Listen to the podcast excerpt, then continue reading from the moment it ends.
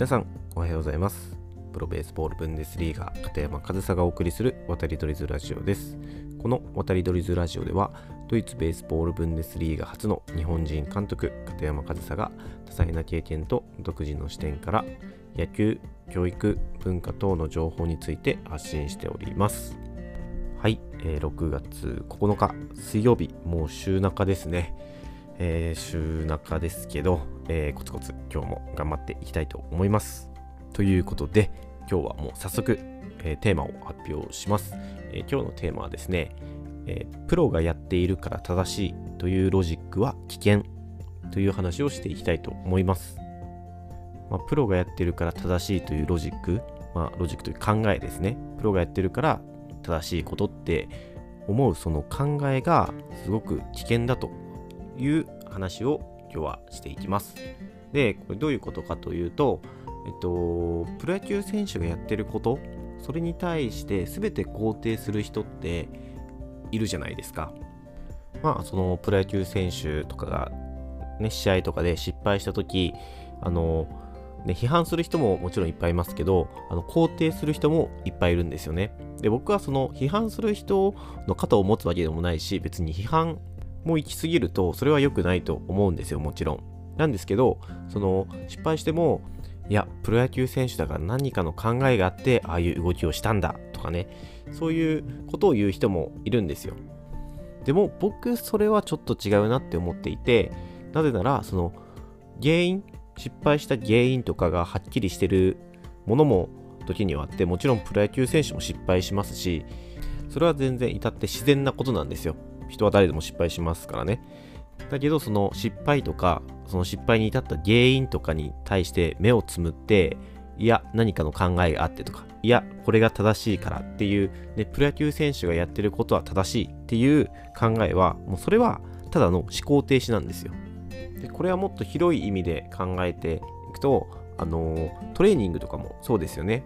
まあ、有名なところでいくとあのイチロー選手元イチロー選手が初動負荷という特別なトレーニングをしていたそういうのが、えー、テレビとかで報道されるとあのあのイチロー選手がしてたからいいトレーニングなんだっていう風なロジック考えでそういうトレーニングを始めるともちろんいいトレーニングなんでしょうけどなぜそのトレーニングがいいのかとかそのトレーニングは自分にとってどういうメリットを生むのかとかそういうとこまで考えてちゃんとそういうトレーニングをやってるかっていうことなんですよね。で、もう一つ例を出すと、ダルビッシュ投手がすごく、あの、ウェイトトレーニングをすると。で、それでちょっと、あの、最近はそのウェイトトレーニングの方もなんか、流行りというかね、流行りじゃないか、ちゃんとそういう成果が評価されて、そういうウェイトトレーニングに取り組む野球選手っていうのも増えたと思うんですけど、じゃあそのウェイトトレーニングに取り組むことによって自分のパフォーマンスはどう変わっていくのか、どういうパフォーマンスを目指していくのかっていうとこまで考えてやっている選手がどれくらいいるのかなっていう。ただイチロー選手が手動負荷をやってるならやった方がいいとかただダルビッシュ選手がウェイトトレーニングをしてるから絶対これが正解だっていう考えはただの思考停止なんですよね。で今この例を2つ出したのにもちょっと理由があってこの2つって結構対極なんですよね。でイチロー選手とかもインタビューとかで実際にその筋肉を大きくするのはあんまり良くないっていうのをおっしゃっててメジャーという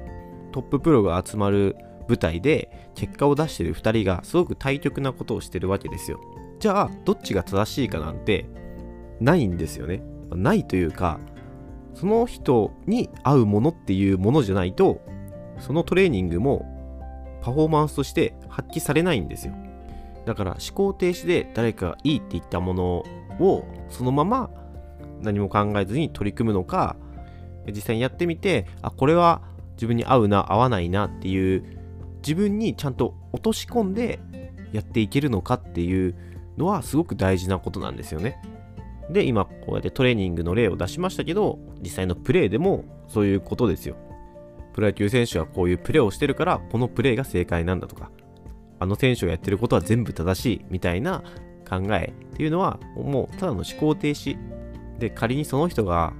指導者だったとしますよ。じゃあ、思考停止してる指導者に指導してもらいたいかっていうと、それはちょっとってなるじゃないですか。だからその肩書きとか立場とかで正しい正しくないを決めちゃう人っていうのは思考停止だからその考えは危険なんですよね。やっぱりその好きな選手とか憧れの選手とかがいたらその人その選手がやってることっていうのはやっぱ正しく見えたりねなんかその人は失敗しないんじゃないかとかねそういうふうに思っちゃう気持ちもわからなくはないんですけどそこはやっぱ冷静にね考えて今のは正しかったのか今のプレーはベストだったのかっていうのをちょっと冷静な目で見るとその思考がね深くなって成長するための頭思考っていうのができてくると思うんですよね。だからその思考停止しちゃダメなんですよやっぱり。好きな選手でも憧れの選手でもやっぱりミスはすると。でそのミスがなんでミスしたのとかねあのどうしてそうなったのかっていうのを冷静に判断するっていうのは自分がその好きな選手とか憧れの選手から学ぶ上でも大事なことだという話を今日はさせていただきました。まあ今日お話ししたのはスポーツに限ったことじゃないですけどね。なんかその恩師とかね、先生とかね、そういう人がいると、なんかその人が言ったことは正しいみたいな、まあ、尊敬するのは大事ですけど、やっぱり全てにおいて正しいなんてことはやっぱないと思うんで、どんな人でも。やっぱり、あ、そこは僕、自分とちょっと考え違うなっていうのあっていいと思うんですよ。いくら尊敬してても、あ、この人はそういう考えなんだ。僕はこういう考えだけど、みたいな、そういう違いは全然あっていいと思うんですよね。だからそれをちゃんとね、違いとして受け止めればいいだけであって、あ、この尊敬してるこの人が言ってることと僕の考え違うから、あ、僕の考えが間違えてたんだとかじゃなくてね、自分の考えは全然あっていいと思うんですよ。で、その尊敬する人とか憧れの人の意見を聞いて、自分がどう思ったか、その人の意見が正しいっていうのは思考じゃなくてただの思考停止なんですよ。その人の意見を聞いて、あ、そういうことなら、この人の意見が正しいとか、あ、そういうことなら、僕の元々の意見の方が自分にとっては正しいとか、そういう思考ができるといいですよね。まあ、その自分の考えが全て正しいって思うのそれはそれで違うんですけどね。それはまた別の話なんですけど、今日はその自分の頭で考えることとか、自分の考えを持つことっていうのはすごく大事だよっていうことを、そのプロ野球選手がやってることは全て正しいって思うことは思考停止だと。そういったテーマでお話しさせていただきました。最後ちょっと話がとっちらかっちゃったかもしれないんですけど、ちょっと言いたいこと伝わったかな？伝わってたらいいなというふうに思います。はい、えー、今日も最後までお聴きいただきありがとうございました。片山和沙でした。